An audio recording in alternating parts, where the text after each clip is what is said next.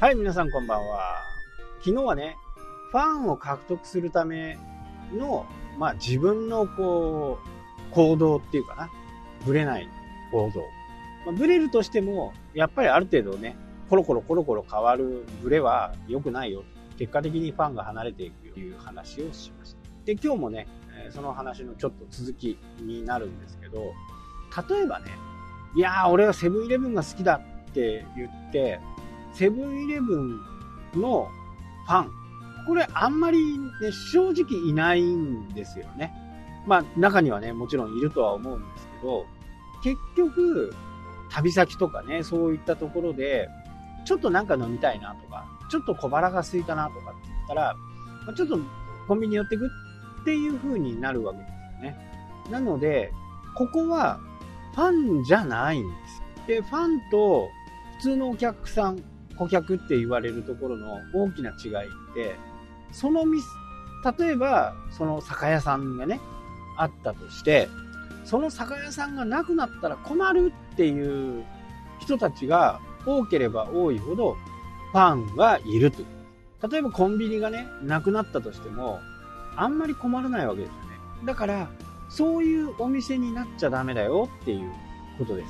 そういうお店になってしまうと、どうしてもね、あのああ、あの店なくなったんだって、えー、終わってしまう。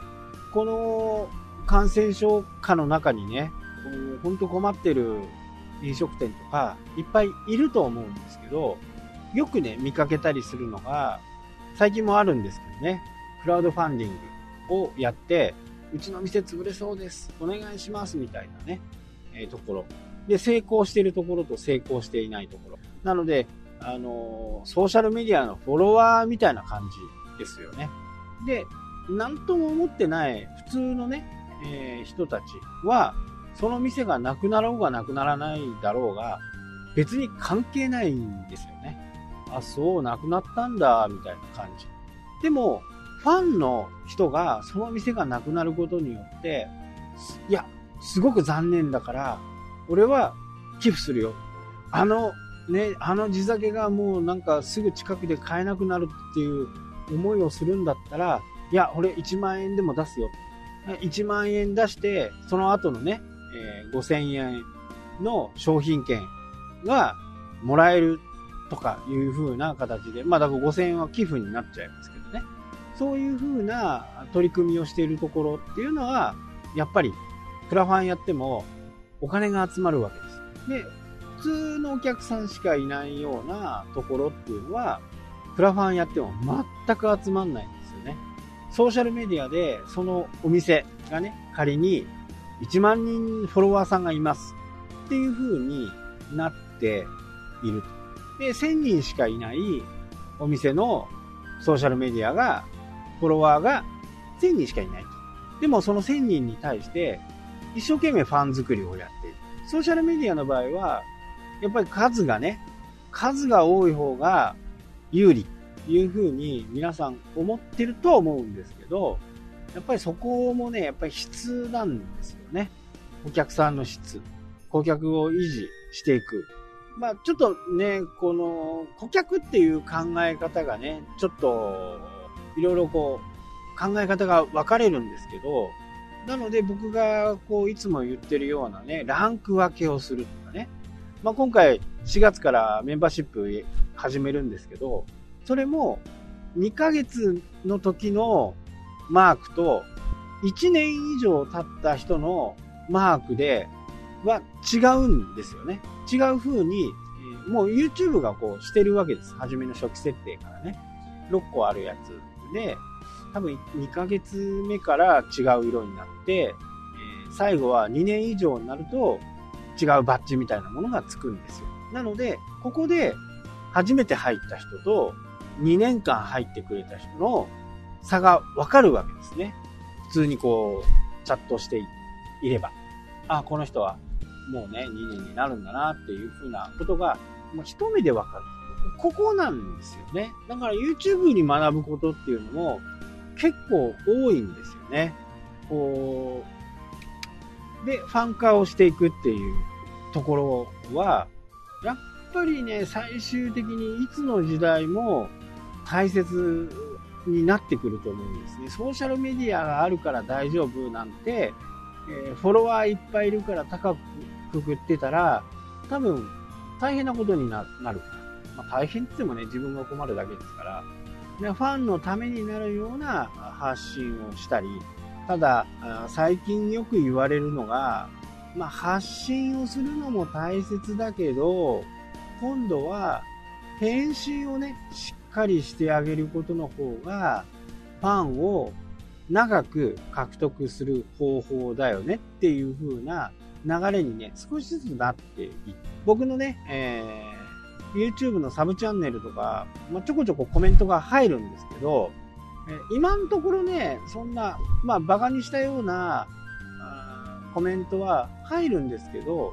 それは、こう、スルーしてます。そういう人たちって、やっぱり削除されたり、ブロックされたりすると、またね、どっかでいろんな、いろいらんのこと、いらん、いらんことをね、やり出すんですよ。だったらスルーしてあげる。で、その人をスルーして、次の人のコメントが入ったら、そのコメントに、いや、いつもありがとうございます、みたいな感じで、えやってやる。で、そういう負のね、コメントする人って、一回やったら、まあ、2、3日は覚えてるんですけど、1週間も2週間もしたら忘れちゃってるんですよ。そのコメントしたのかっていうのをね。だからその時まではちょっとね、なんか嫌な、こう、もやもやする気分になるかもしれないですけど、そこをぐっと我慢していれば、まあ時が過ぎれば、その人も忘れてますし、ブロックされると、またね、イラつくんですよね。そういう奴らって。究極的にはね、そういう人たちっていうのは、まあ、どこの世界にもいるんですけど、じゃあ見るなよってことだよね、YouTube。その、文句言いたいんだったらもう閉じてくれっていう風になるわけです。でもそういう行動をまたファンは見てるんです。まあ、そこの立ち回りとかっていうのは、まあ、非常にこう大切で、周りが、自分がね、えー、こう、いろいろ変に思われるのも嫌かもしれないですけど、それよりも、ファンが見てどう思うかっていうことを、ちょっとね、考えて行動して、まあブロック。それでもブロックしなきゃダメな時はありますしね。その辺はちょっとね、こう、じっくり考えて、まあ、次の日、その時にね、感情的になって、まあ、夜とかにそういう負のコメントが入ったりすると、まあ、どうしてもね、カットなってね、切りたくなっちゃいますけど、そこはこう、ぐっと我慢してね、次の日、冷静になった時にこう見てみるとか、あいう風な方がいいのかなというふうにね、思います。僕もこう、ね、スルーした方がいいよっていう風にね、えアドバイスとかします。でね、自分にそういうコメントが来たら、やっぱりイラッとしますよね。でもそこはもう、まあ、またこんなやつ来たかっていうぐらいなスルー力を持ってないと、まあ多分、そうやってこう、YouTube で発信していく側としてはね、まあその分リスクがあるっていう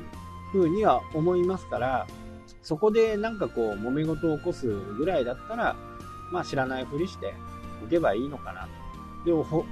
ね、俺のとこにはコメント返信しないで、他のとこをするんだねとかね、そういうふうなことを最後は言ってくる場合もあるかなとは思いますけど、その時はね、素直に、あら、ごめんなさい、忘れてました、ごめんなさいねっていうふうに気づかなかったです、みたいなことを言えばいいのかなと。まあ、気づかないふり作戦みたいな感じがいいのかなと。はい、というわけでね、今日はこの辺で終わりとなります。それではまた。したっけ？